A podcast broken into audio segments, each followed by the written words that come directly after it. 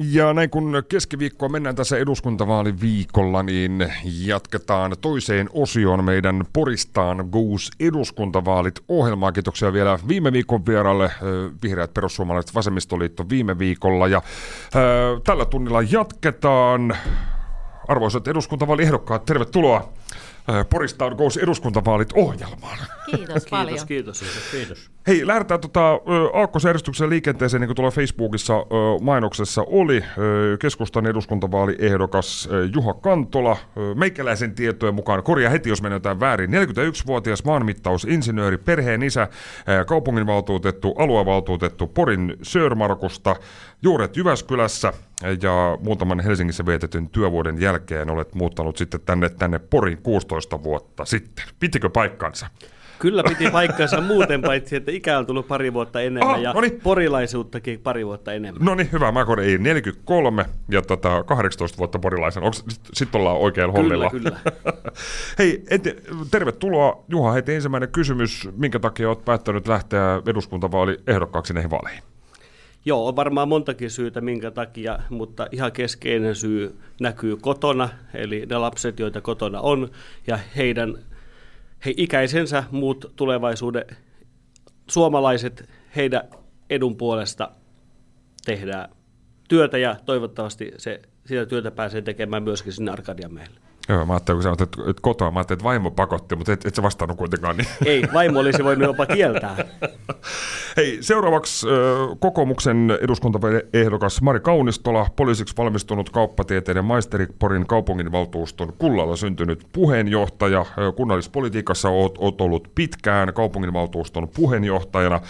Oot myös maakunnan päätöksenteossa hyvinvointialueen valtuutettuna ja aluehallituksen jäsenenä. Menikö nämä oikein? Joo, kyllä se noin suurin piirtein. Su- suurin piirtein. Kyllä, kyllä. Sinne päin. Mari, sama kysymys mitä Juhalle, miksi ehdolla näissä vaaleissa? No kyllä se lähtee itsellä siitä, että, että haluan tehdä satakuntalaisten eteen työtä ja, ja ennen kaikkea elinvoimaisuuden ja hyvinvoinnin eteen. Kyllä ne on sellaisia asioita, jotka, jotka niin kuin vaikuttaa ja, ja tavallaan nyt kun on saanut tässä toimia niinkin hienossa tehtävässä kuin kaupunginvaltuuston puheenjohtajana, niin siinä tavallaan on nyt nähnyt myös sit sellaisia kohtia, joita me voitaisiin ehkä tehdä toisin elinkeinon tai elinvoiman lisäämisessä ja niin poispäin, kun on tuolla Helsingissä saanut jo ihan tarpeeksi hypätä.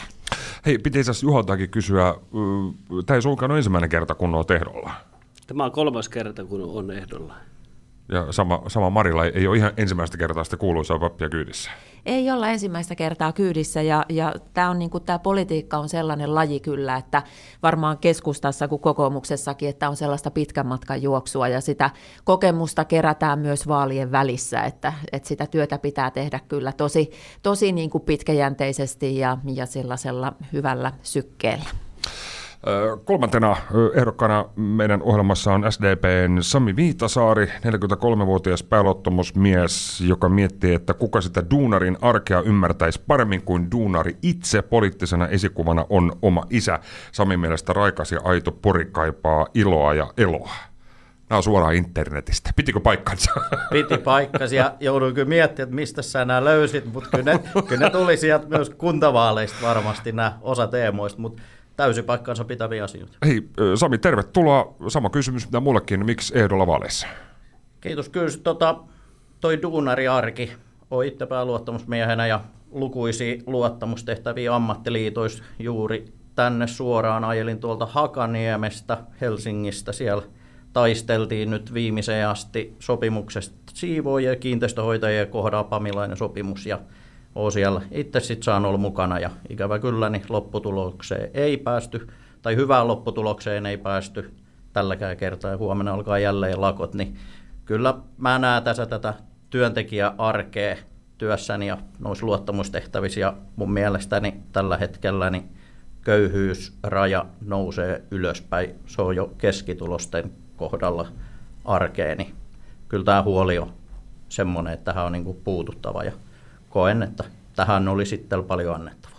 Hei, jatketaan tästä samaisesta ajasta. Saat myös, myös vastata ensin pääluottamusmiehen toimesta. Viime aikana on ollut paljon lakkoja monellakin alalla. On ollut, siellä, on ollut kaupan alalla, veturin kuljettajat ovat olleet lakossa. Teollisuudessa on, on lakkoiltu. Pammom niin ikään lakkoilut, että työnantajat ja, ja työntekijät kiistelevät. Niin Sami, näetkö tämän, tämän tilanteen minkälaisena? Jos nyt puhuta just tästä Pammolakosta, vaan yleisesti, että tämmöinen lakkosuma tässä on alkuvuoden aikana ollut. No, kyllähän tuo inflaatio nyt tietysti aiheutti varmasti osasyy, miksi tämä nyt pääsi karkaamaan näin, näin hulluksi. Hulluksi tämä tilanne, mikä nyt on, mutta mä koen kuitenkin sen, että nyt työntekijöillä tähän laillinen oikeus, niin, ja kun palkka ei riitä enää elämiseen, niin jotain on tehtävä. Varsinkin sitten pamilaiset alat, kaupa, kauppa ja sitten kiinteistöpuoli ja seuraavana sieltä sitten tulee vartijat ja ravintolapuoli, niin kyllähän he palkat tosi alhaisia. Lakkoilulle on tarvetta? No on, on, sille, on sille, koska neuvottelemalla ei päästy. Et esimerkiksi nyt kyllähän mahdollisuus työnantajapuolellakin olisi ollut neuvotteluihin, mutta et esimerkiksi kauppa ilmoitti heti, että he ei ole valmiit edes neuvottelemaan, mikä oli hauskaa sillä aikaa, kun he oli vuotta aikaisemmin just luvannut, että, joo, että neuvotellaan palkankorotustarpeet sitten toisella vuodella, mutta sitten he ilmoitti, että ei edes halua neuvotella, niin minkä sitten siinä teetkö, jos ei neuvottelemalla asioista pysty puhumaan, niin sitten se, sit se tarkoittaa järeempiä keinoja.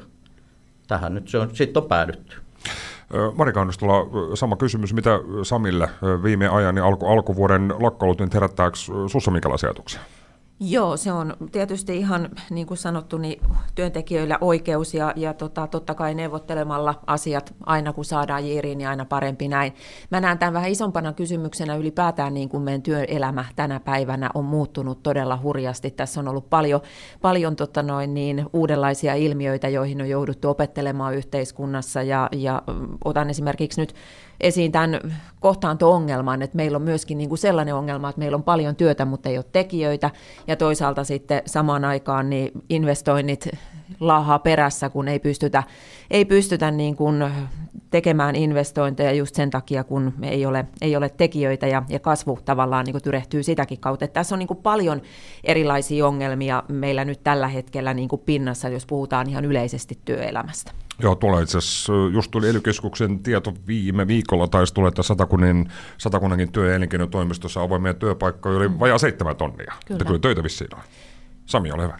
Joo, pakko tuohon kyllä kommentoida, että ne täytyy avata nämä työpaikat. Ne on useimmiten jotain 10 tunnin, 15 tunnin sopimuksia, ehkä 25 tunnin sopimuksia, niin jokainen meistä nyt tietää, että ei semmoisella tuntimäärällä nyt pärjää, niin toi osa-aikaisuus on iso, isos roolissa nyt, että ne työpaikat ei ole aitoja oikeita työpaikkoja, millä eläisi ihminen, niin senpä takia ne luvut kyllä vääristää kyllä tätä tilannetta, että työllisyyshän meillä on ennätyslukemista tällä hetkellä. Kiitos Sami. Juha, sama kysymys. Ensin saat vastata tähän lakkokysymykseen, herättääkö minkälaisia ajatuksia alkuvuoden lakkoilut? Joo, kieltämättä lakkoilu on aina se varmaan se työntekijöidenkin näkökulmasta viimesijainen keino vauhdittaa neuvotteluita ja kyllä niin kuin la, la, laillinen oikeus se on ja varmaan kova vääntöä käydään siitä, että mikä on se oikea, oikea tapa, tapa niin kuin edistää työntekijäasemaa. Kuitenkin semmoisia epävarmuustekijöitä tässä on, mitkä niin kuin toiset voi poistua nopeamminkin, jos tuo Ukrainan sota päättyisi mahdollisimman pian, mutta sitten on semmoisiakin epävarmuustekijöitä, että me ei tiedetä, kestääkö ne seuraavat kymmenen vuotta. Ja tämä on varmaan semmoinen, että jos työnantajapuolellakin tiedettäisiin, mikä miten, miten tämä etenee tämä homma, niin, niin voi olla, että niihin, niihin päästäisiin nopeammin.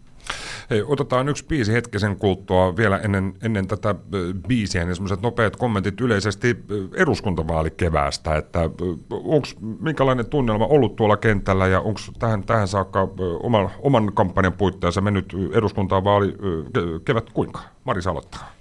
Kiitos kysymästä. Hyvin on mennyt ja meillä on iso joukko, iso kampanjaryhmä, joka on töitä jaksanut tehdä ja, ja aina, aina niin kuin on sellainen olo, että miten niitä ihmisiä voi kiittää tarpeeksi paljonkin, jotka viitsii, viitsii antaa aikaansa ja olla yhteisten asioiden ympärillä. Et se on ollut kyllä tosi hienoa ja, ja positiivinen pöhinä, mutta kyllä siellä myös vaalikentillä selkeästi ihmisillä on paljon murheita, mistä puhutaan. Ja yksi on esimerkiksi tämä valtion julkinen tila, tai julkisen rahoituksen tilanne tällä hetkellä ja velkaantuminen. Se on yksi, mikä selkeästi aiheuttaa ihmisissä murheita ja huolia. Entäs Juha? Joo, tuota, keskustaryhmässä, eh, ehdokasryhmässä ollaan yhdessä tehty kampanjaa, toiset omin, omin päinkin niin kuin minäkin, mutta sitten henki on ollut semmoinen, että kentällä, että on paljon epävarmuutta. Ihmiset haluaa, haluaa kuulla semmoista, semmoista sanomaa, että, että miten, miten asiat voitaisiin niin kuin saattaa paremmalle mallille ja ihmisille vähän toivoa tähän elämään. Sami. Joo, kiitos. Kyllä kans omasta puolestani voi sanoa, että hienosti mennyt ja tämä, mitä sitä porukassa tehdään, niin se on kyllä huikeet. Itsellä nyt kampanjointi on osittain ainakin näin viikolla on vähän ollut ongelmallista näiden pamilaisten lakkojen vuoksi, mutta sitähän se loppujen lopuksi mun vaalityöni onkin, että ollaan lähellä työntekijöitä, niin kyllähän tämä sikäli niin työ ja, työ ja sitten vaalityö on kohdannut täydellisesti tässä kohtaa, mutta kyllä ne huolenaiheet ja se on ehkä yllättänyt itse, että kuinka moninaisia huolia ihmisillä on, että toiset, toiset kyllä osaa yllättää puskista, joihin ei ehkä kyllä ihan suoraan vastauksiakaan ainoa antaa. Että, mutta hienoa, tämä kasvattaa kyllä tämä työkin tässä itseään aika paljon. Jatketaan tässä kakkososassa. Lähdetään liikenteeseen vaikka siitä, että uutisissa on kerrottu tällä viikolla, että Suomi suorittaa yli 600 tonnia on tipahtanut ää, työelämästä pois. Kuka sitten mistäkin, mistäkin syystä johtuuko siitä, että välttämättä työnteko ei kannata, kun on sen verran, sen verran kovat tuet tai muuta vastaavaa, mutta herättääkö tämä minkälaisia ajatuksia ja mikä, mikä mahdollisesti avuksi? Juha saa aloittaa. Joo, tuo lukumäärä vaikuttaa todella kovalta, mutta siellä on varmaan paljon monenlaisia syitä, ei ole yhtä syytä, minkä takia ihmiset on pudonnut työelämäkelkasta pois. Uskon, että jokainen, joka on kerran päässyt työelämään kiinni, niin haluaa sinne palata kaikin mahdollisin keinoin. Niitä keinoja ei välttämättä omasta takaa ja siinä, siinä täytyy sitten pikkusen olla, olla sitä kannustinta siihen suuntaan, mutta erityisesti kannan huolta sit niistä nuorista, nuorista, jotka ei pääse edes siihen työelämän kelkkaan kiinni ja meillä ei kyllä varaa yhtään pudottaa pois kelkasta. Mari Kaunistola. Joo, se on ihan totta ja, ja tota, kyllähän meillä kokoomuksessa lähdetään siitä, että työvastaanottaminen pitää olla aina kannattavaa ja kaikki erilaiset keinot siinä, miten me saadaan pidettyä ihmiset mukana, niin se on tosi tärkeää. Ja, ja voi olla paljon erilaisia syitä, miksi ihminen ei ei pysty esimerkiksi tekemään täysipäiväistä työpäivää, niin silloin meillä on mahdollisuus osa-aikaisuuteen tai, tai ainakin niin kuin jotakin sellaista vastikkeellista tekemistä, joka, joka olisi tekijälle mieluista ja, ja pitäisi ihmisen siinä arjen rytmissä mukana. Se on hirvittävän tärkeää ja, ja, ja sen takia meilläkin tätä työttömyysturvan vastikkeellisuutta on peräänkuulutettu. Sami, sun sloganis Make Duunari Great Again, niin tämä liippaa aika läheltä, niin onko minkälaiset ajatukset tästä? No joo, kuten sanoinkin tuossa, niin työllisyys on ennätyslukemissa Suomessa, mutta et kyllä varmasti ongelma on nyt nimenomaan siinä, että meidän työpaikat ja työntekijät ei kohtaa. Että kyllä meillä työntekijöitä on tuolla, mutta syitä on monia, mutta et ne, ehkä ne nyt ei kohtaa. Se osaaminen on eri, erilaista, että se ei kohtaa. Ja sitten tosiaan se, että kun sillä palkalla ei tule toimeen. Että kyllä se, se täytyisi olla tuommoinen vastetahtoinen osa-aikaisuus, niin ei semmoisella ole mitään perustetta. Että maksetaan ihmisille kunnon palkkaa ja kunnon työtunnit, niin kyllä se totta kai osa-aikaisiakin tarvitaan. Että opiskelijat ja monet tarvii tätä siihen, mutta et ei, en mä nyt tiedä, toi 600 000 tuntuu jotenkin vähän oudot luvulta omasta mielestäni. Jatkokysymys tuossa jo Maria avasikin tota siitä, että työn tekeminen tulee, tulee olla kannattavaa ja monta kertaa monessa yhteydessä on puhuttu siitä, että se ei välttämättä ole johtuen sitten tukijärjestelmästä, että kuuluisasti saman rahan saa kotiin sohvel kuin se, että tekee, tekee muutaman tunnin, tunnin duunia, niin Mari, kuinka kommentoit tätä ja mitä tälle asialle pitäisi tehdä? Niin, eli siis Sanotko vielä? Että ihmiset eivät mene töihin, kun on niin hyvät tuet. Joo, joo, se on ihan totta. Ja se, että jos meillä ollaan niin kuin sellaisessa tilanteessa, että, että kotona oleminen tavallaan on hyödyllisempää tai ei kannata ottaa työtä vastaan, kun menettää tukia tai, tai jää tällaiseen koukkuun, niin sekään ei ole järkevää. Eli kyllähän se passivoittaa ihmisiä, se on ihan selvä asia. Että kyllä meidän täytyy niin kuin huolehtia siitä, että, että meillä on niin kuin ihan oikeasti se tilanne, että me saadaan ne ihmiset osallistumaan, koska sitten kun saa siihen arkeen sitä rutiinia, saa jotakin jotakin järkevää, mielekästä tekemistä, jo ennen kaikkea se vuorokausirytmin säilyminen, että, että lähdetään niin kuin aamulla tekemään jotakin, niin se on, se on ihan niin kuin ehdoton edellytys, koska muuten meillä käy niin, että me, meillä ihmisiä niin kuin syrjäytyy siitä arjesta ja, ja, ja siitä elämästä vieläkin enemmän, ja siihen meillä ei yksinkertaisesti tässä tilanteessa ole varaa, kun meillä on kuitenkin, on sitä työtä, mutta ei ole tekijöitä, ja sitten keskustellaan samaan aikaan siitä, että kuka ne työt tekisi. Eli puhutaan siitä, että me tarvitaan sitä maahanperäistä maahan maahanmuuttoa myös. Mitä mieltä Juha on, pitäisikö tukia tiputtaa, että saisi ihmiset töihin vai vastaavasti tukiosuuden tai suoja, suojaosuutta nostaa, että työnteko olisi kannattava? Mä en jaksa uskoa, että se on yksistään tukipolitiikasta kiinni. Semmoinen, semmoinen mielikuva siitä, että pätkätyötä ei kannata ottaa vastaan, niin se, siitä pitäisi päästä eroon sen takia, että, että kyllä se, se, on, se on se ensimmäinen portti, siihen pääsee näyttämään kyntensä jossakin ja kyllä osaava tekijä, niin se kyllä sitten saa jatkossakin töitä. Että kyllä se työn, työn tekemisen mielekkyys lähtee jostakin ihan muusta kuin siitä, että potkitaan liikkeelle. Toki täytyy olla niin, että, että se kannustin pitää olla semmoinen, että, semmoinen, että, että se viesti, viesti on niin selvä, että, että työn tekeminen aina kannattaa. Joo, tuosta on juttu ollut, miten meitä Sami on, että mahdollisesti jos nyt olet tuen, tuen piirissä, se työmarkkinatukea tai Kelan tukea, asumistukea, mitä nyt tukea tahansa, että mahdollisesti sitä ö, osuutta nostettaisiin, kuinka paljon sä saat tienata ennen kuin se vaikuttaa tukeen, niin onko Sami mitä mieltä? Niin, just varsinkin nyt voi ainakin puhua pamilaisista aloista, niin suurin osa siivoojista, kiinteistöhoitajista siivoojista, no ainakin niin on esimerkiksi joutuu olemaan erilaista tukien varassa, varassa niin mikä sä, mitä sä kysyit? Niin, että herätääkö minkälaisia ajatuksia, että pitäisikö sitä mahdollisesti vaikka tätä tuen suojaosuutta nostaa, että saisi enemmän tienattua, niin kuin se vaikuttaa siihen mahdolliseen tukeen? No, en mä nyt näkisi ainakaan sitä haittana, mutta et ongelma ei taido siinä, vaan se, että ei, sieltä ei tosiasiat työstä nyt saa tällä hetkellä rahaa. Että jos sieltä, saisi nyt enemmän rahaa, niin ei kai se, kyllä nyt varmasti, ei se, se on jokaisella varmasti kova, vaikka joutuu elää tukien varassa. Ei se kenestäkään hyvältä tunnu. Joo, ei se varma, ei ole varmasti kiva niin, kenelläkään. Niin, en usko, että, että se niin kuin, tavallaan toi muuttaisi mitään vaan. Nimenomaan keskitytään siihen, että ne työt, työt on semmoisia, että niillä pärjätään. Tuossa jo Mari nostikin esille, että kentällä on ollut huoli valtion taloudellisesta tilanteesta ja velkaantumisesta ja velkaantumisasteesta, että lisää, lisää velkaa otetaan ja jossain vaiheessa ne tarvitsee maksaa tavalla tai toisella takaisin. Monissa puolueissa on, on puhuttu siitä, että tarvitsee leikata, kuluja tarvitsee leikata, investointeja tarvitsee leikata. Siitä on puhuttu paikallisesti, on puhuttu maakunnallisesti, on puhuttu myös, myös valtakunnallisesti, että tulot, tulot ja menot ei, ei täsmää kuitenkin harvoin, harvemmin tulee ihan konkreettista sanomaa siitä, että no mistä nyt sitten pitäisi, pitäisi leikata, niin mistä nyt sitten pitäisi leikata, jos, jos leikata pitää? Sami, Sami saa vuorostaan aloittaa. No mä näkisin niin, että lähdettäisiin mieluummin rohkeasti nyt investoimaan, kasvattaa talouskasvua ja siellä on moni asioita, esimerkiksi veropohjatiivistäminen tällä hetkellä meillä var, niin kuin noita verotuloja valuu ulkomaille. Ja tämä on minusta semmoinen asia, mikä, mitä ei saa tapahtua. Kyllä ne Suomessa tehdään ne työt, niin tänne kuuluu myös verovarat jäädä. Ja työntekijän näkökulmasta ainakin, niin me tultiin tuossa muutama vuosi sitten talkoisiin kikymaksujen kohdalla. Tällä hetkellä ollaan maksettu kohta 12 miljardia kikymaksuja, maksetaan edelleenkin. Niin nämä, nämä tulot voisi siirtää kyllä takaisin työnantajille ja, ja tota, sehän tulee ruokakauppaa viedään tällä hetkellä.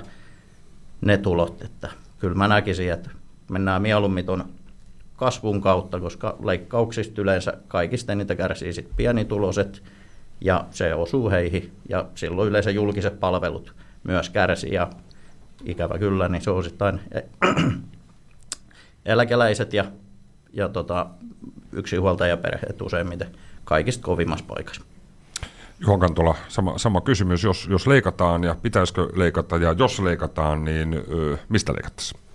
No mä luulen, että täältä satakunnassa katsoen, niin varmaan kaikki on samaa mieltä siitä, että, että tunnijuna-investoinnit voitaisiin kuopata saman tien, ellei me puhuta siitä, että tunnijuna Porista Tampereelle, mutta siis ihan vakavasti ottaen, niin, niin kyllä aina täytyy miettiä sitä, että mikä vaikutus sillä on, jos jotakin leikataan. Leikataan, että ei ainakaan leikata semmoisista kohteista, joissa olisi niin sitä tulevaa kasvua mahdollisesti, ja sitten, sitten tai sitten vaihtoehtoisesti tulee niin kuin lisää kulua. So, so, sote-menot on semmoiset, että siellä on varmaan loputon kaivo, jos sinne syydetään rahaa, mutta se, että, että järkevästi kohdentamalla ennaltaehkäiseviin palveluihin, niin sitä kautta. Tuhlailun aika on ohi vai mitä sanoo Mari Kaunistola? Joo, kyllä se vähän sillä, siltä nyt tuntuu, että tuhlailun aika on ohi, mutta voidaan tehdä myös asioita rakentavalla ja uudistavalla tavalla. Eli lähdetään siitä, että puretaan niitä työnteon esteitä, mistä äsken puhuttiin. Eli työnteon pitää olla aina kannattavampaa kuin se kotona oleminen. Toisaalta myös se, että puretaan niitä kannustinloukkuja, se kuuluu siihen. Ja meillä, meillä niin kuin on ollut se, että se verotuksen keventäminen nimenomaan kaikilla palkansaajilla, niin se on, se on niin kuin yksi tapa lisätä niin kuin tuottavuutta. Ja toisaalta myöskin se, että meillä tuossa äsken jäi sanomatta, niin oli tämä ansiosidonnainen, ansiosidonnaisen uudistaminen, eli se on myös tutkitusti niitä parhaimpia keinoja purkaa niitä kannustinloukkuja. Tällaisilla asioilla, plus se, että julkinen sektori on meillä kyllä sellaisessa tilanteessa, että siellä on tehostamisen tarpeita, ja ihan jos mennään sinne käytännön arkeen, niin sitä julkista sektoria, kun tässä on saanut vierestä seurata ja ihan sisältäkin, niin kyllä meillä esimerkiksi siellä johtamisessa, esimiestyössä, monissa asioissa on paljon kehitettävää, jolla voidaan vähentää sairauspoissaoloja ja toisaalta myös niin kuin sitä työnteon tehostamista. Että ei se tarvi aina olla sieltä selkärangasta pois, vaan, vaan kyllä me voidaan ihan oikeasti myös tehostaa asioita tekemällä uudella tavalla ja innovatiivisesti myös etsiä uusia ratkaisuja. Että, että tässä nyt jotakin esimerkkejä. Nyt kun molemmat sekä Juha että Mario olette tuolla hyvinvointialueessa ja alue, aluevaltuutettuna ja alue, aluevaltuusto ja hyvinvointialue on saanut paljon, aika paljon kritiikkiä siitä, että johtajien ja johtajien perään virkamiehiä on palkattu aika lailla tuhdillakin vanttuulla. Startti ei mennyt ihan putkeen, palkkoja jäi maksamatta, nyt on puhuttu vammaistuesta ja muusta vastaavasta, niin hyvinvointialueen näkökulmasta, niin herättääkö tämä minkälaisia ajatuksia? Onko siellä turhaa virkamiestä ja johtajaa johtajan perään? No mä en lähde nyt yksittäin ottaa jokaisen johtajan tai esimiehen tai päällikön tehtävään kantaan. Totta kai myös organisaatio tarvitsee niitä ihmisiä, jotka kantaa vastuun, että sekin pitää myös muistaa, että ei kaikki Aika paljon suurempi on satakunnan hyvinvointialueen organisaatio verrattuna muihin vastaavankokoisiin maakuntiin. Joo, ja kyllä tässä niin kuin varmasti tehostamisen aika on meillä käsillä kyllä, että, että kyllä meillä ilman muuta pitää niin kuin kriittisesti suhtautua ja käydä läpi, mutta, mutta tässä nyt kun me tiedetään, että me ollaan tämmöisessä nivelvaiheessa, niin tärkeintä on se, että se se ihminen saa sen hoidon ja palvelun ja, ja sitä kautta niin kuin siitä lähtee liikkeelle ja, ja kiinnitetään sitten niihin rakenteisiin huomiota taas sitten, sitten kun saadaan pikkasen vakiinnutettua, että ihmiset nyt sais ensiksi ne palkkansa ja, ja se operatiivinen toiminta pystytään jatkamaan ja turvaamaan ja niin edelleen. Eli kyllä tässä nyt niin kuin täytyy myös antaa pieni aika tällaiseen siirtymävaiheeseen, että ei me voida lähteä tässä kohtaa niin kuin tekemään yhtäkkiä sellaisia liikkeitä, jotka sitten konkretisoituu meille taas todella turmiollisesti takaisinpäin, että kyllä meidän täytyy tämä pehmeä lasku tässä ottaa, mutta varmasti tulevaisuudessa, niin kuin tiedetään, niin meillä on miljoonia, kymmenen miljoonien säästötavoitteet, niin me tiedetään se, että, että ei tämä ole mitään lastenleikkiä. Ja samaan aikaan me puhutaan siitä, että me tarvitaan lisää työvoimaa sinne, että meillä on kuitenkin työntekijöistä pulaa. Että kyllä tämä on niin kuin tosi vaikea dilemma ja meidän pitää myös muistaa se, että satakunta ei sijainnolisesti ole se, niin kuin se varmasti se parhain maakunta, johon ollaan tulossa niin kuin ovista ja ikkunoista, että kyllä meidän pitää myös etsiä niitä työntekijöitä ja löytää niitä ja houkutella. Ja tämä on sellainen asia, mihin mä haluaisin myös kiinnittää huomiota. Me puhutaan tuosta ensi seuraavassa osiossa. Hyvä. Juha vielä kommentti tuohon hyvinvointialueen virkamieskoneistoon liittyen. Onko mitä mieltä? No kun monta organisaatio, monta hallintoa yhdistetään, niin se on ihan selvää, että siellä tulee paljon, paljon, paljon väkeä, kun muodostetaan yksi, yksi hallinto. Me voidaan katsoa esimerkkejä siitä, kuinka niin kuin esimerkiksi Siunsoteessa Pohjois-Karjalassa on jo niin kuin aikaisemmissa vaiheissa onnistuttu sitä hallintoa keventämään. Mä luulen, että siellä on ihan oikeita esimerkkejä, että ei tarvitse edes itse keksiä kaikkea. Kyllä, kyllä tehostamisen varaa on, mutta te, se täytyy olla niin kuin hallittua, niin kuin Mari tuossa sanoi, että, että on vaara, että tehdään jotain semmoista, mikä siitä aiheuttaa niin kuin lisäharmia. Sami, haluatko kommentoida hyvinvointialuetta vielä, kun laitetaan Elton John soimaan? Kyllä tuossa tuli niin hyvin, hyvin vastauksia, että ei tuohon lisättävää ole. Mutta nuorten hyvinvoinnista totta kai tärkeä teema, se on varmasti kaikilla puolueilla ja ehdokkailla ja edustajilla yhtenä, yhtenä yhtenä kärkenä, varsinkin siitä syystä, että nuorten hyvinvoinnista tai itse asiassa pahoinvoinnista on paljon ollut tuttuja syrjäytymisestä ja ää, mielenterveydestä ja siitä, että minkälaista apua ja palvelua sitten nuoret mahdollisesti saa ja toivottavasti saavat, mutta ää, millä tavalla teille näyttäytyy ja minkälaisia konkreettisia toimia, millä tavalla nuorten hyvinvointiin puuttuisitte? Mä en muista yhtään kukaan viimeksi aloitti, mutta Mari aloittaa vai Mari aloitti? Kumpi päin se meni? Otetaan Marista. Joo, kiitos.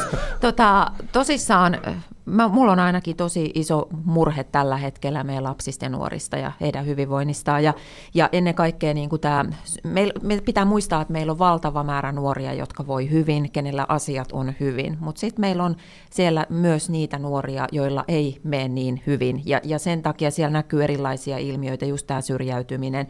Meillä alkaa olemaan tosi vakavia ilmiöitä täällä Suomessakin jo Turussa ja Helsingissä nähty jo tästä jengiytymisestä nuorten nuorten väkivaltarikokset on kasvanut, pahoinpitely, pahoinpitelyrikokset. Ja sit kun me 14-vuotiaat puukottaa toisia koulussa. Niin, niin, eli siis me puhutaan niin kuin tosi isosta ongelmasta siis siinä mielessä, että se, se heijastuu myös siihen koko nuorten yhteisöön. Ja kun tämä ei niin kuin yksistään ole se pelkkä pahoinpitelytilanne tai väkivaltatilanne, vaan sitten se jatkuu somessa ja materiaalin levittämisenä ja kuvaamisena, ja, ja nämä nuoret niin kuin ei pääse sitä niin kuin karkuun missään kohtaa, että, että se kiusaaminenkin on muuttanut esimerkiksi niin paljon jo muotoaan.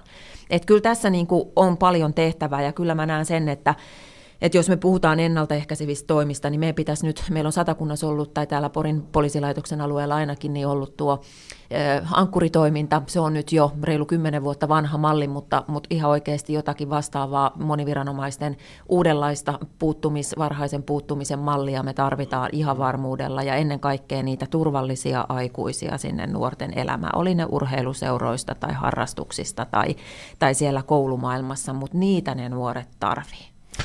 Satakunnassa kaikeksi onneksi tilanne on tota, jengiytymistä ja muun vastaavan kannalta onneksi, onneksi kaikeksi hyvä, mutta Sami Viitasaari, sama, sama kysymys. Nuor, nuorten hyvinvointi herättääkö minkälaisia ajatuksia ja minkälaisia konkreettisia toimia itse haluaisi nähdä ja tehdä? Joo, kyllä niin kuin Marikin sanoi, niin suuri joukko meillä on kyllä hyvin voiviikin nuoria ja hyvin käyttäytyviä nuoria. Kotonakin semmoinen yksi nuori neiti on.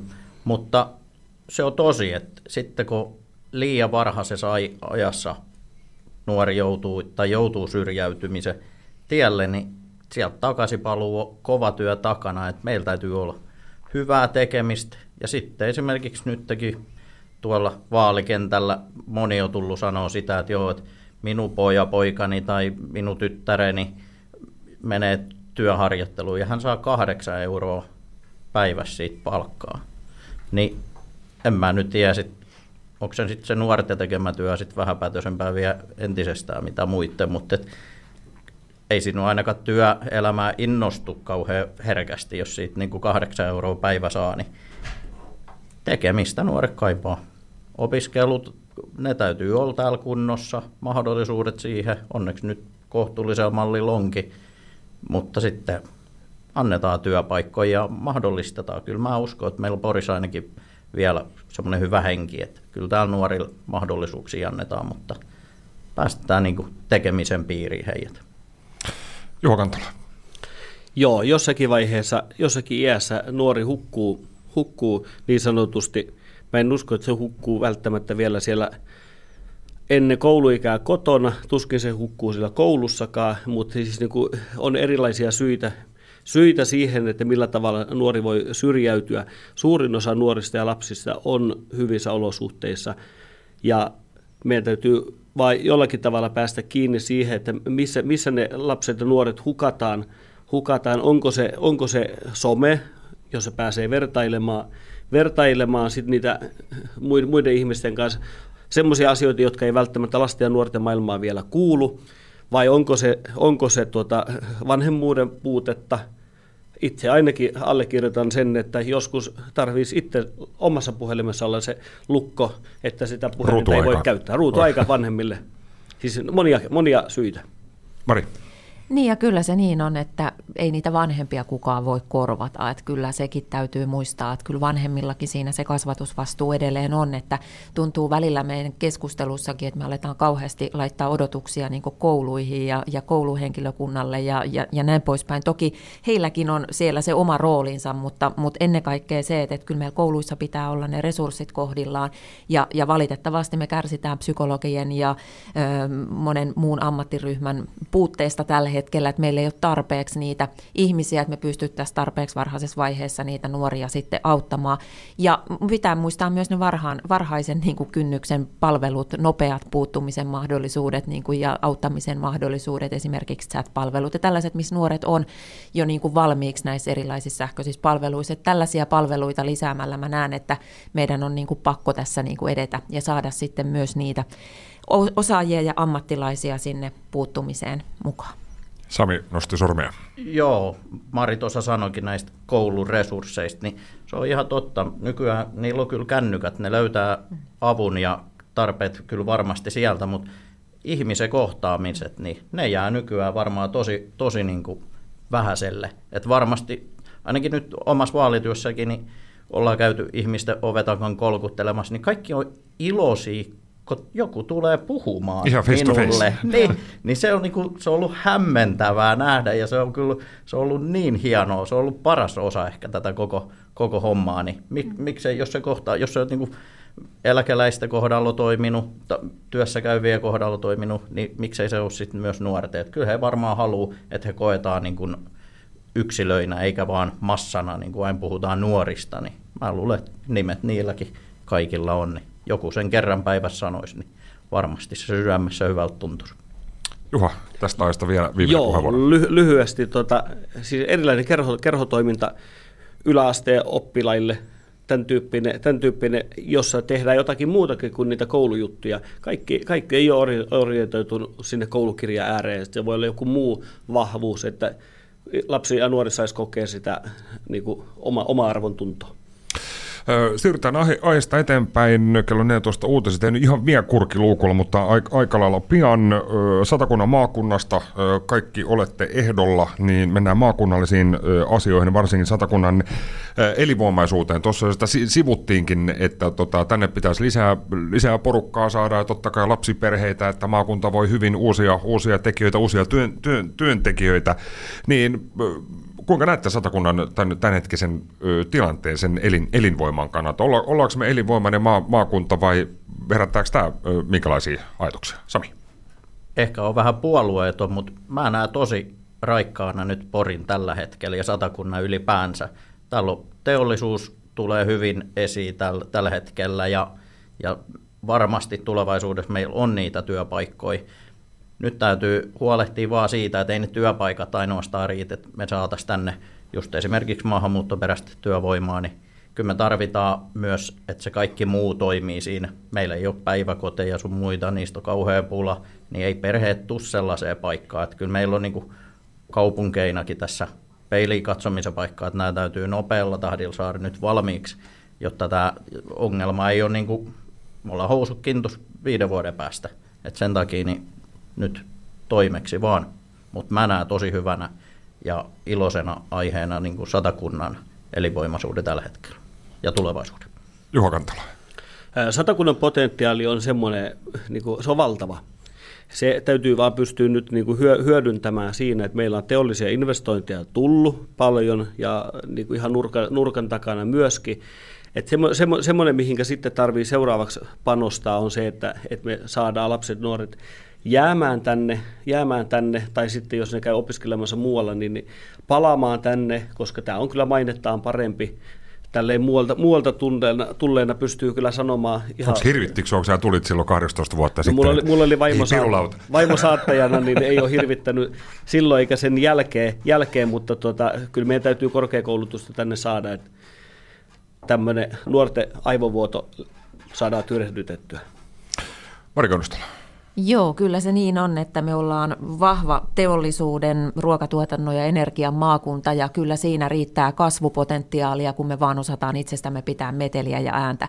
Pitää muistaa, että edunvalvonta ei ole sellaista, että se tapahtuu sormiin näpäyttämällä. Meidän pitäisi varmaan vieläkin opetella jotain sellaista pienimuotoista aggressiivisuutta siinä edunvalvonnassa, että, että me ollaan jo paljon, meillä on hyvä yhteistyö, hyvä pöhinä eri tahojen kanssa, mutta vieläkin enemmän me voitaisiin pitää itsestämme ääntä ja meteliä seteliä ja esimerkiksi just mietin EU-hanketyötä ja, ja niin kuin kaupungin näkökulmasta, niin meidän pitäisi sitäkin niin kuin vahvistaa, että meillä kaupungissakin olisi vielä enemmän niin kuin omaa hankkeistamisen kulttuuria ja sitä kautta saataisiin myös niitä EU-rahoja tänne sitä pöhinää lisäämään.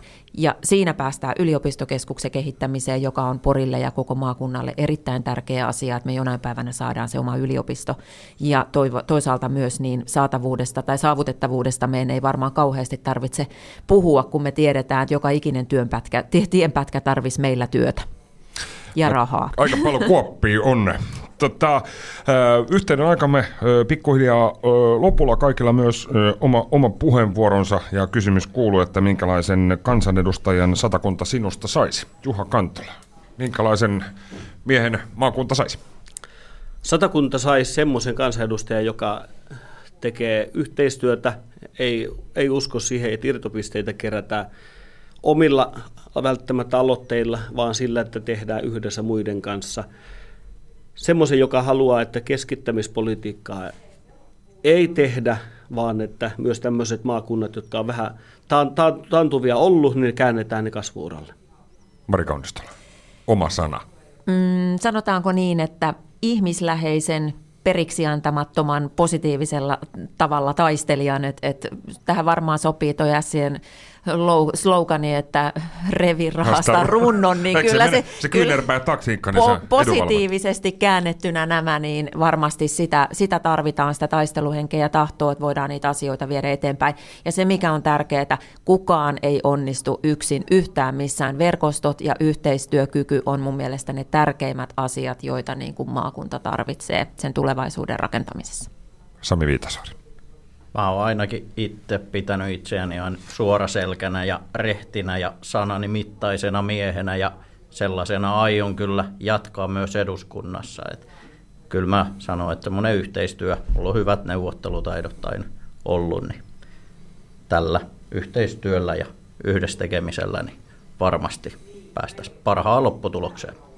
Ja nyt saat jatkaa vielä viimeiseen kysymykseen ennen uutisia, mikä pysyttiin viimekin kerralla. Mikä on Sami sun porimurteen lempisana?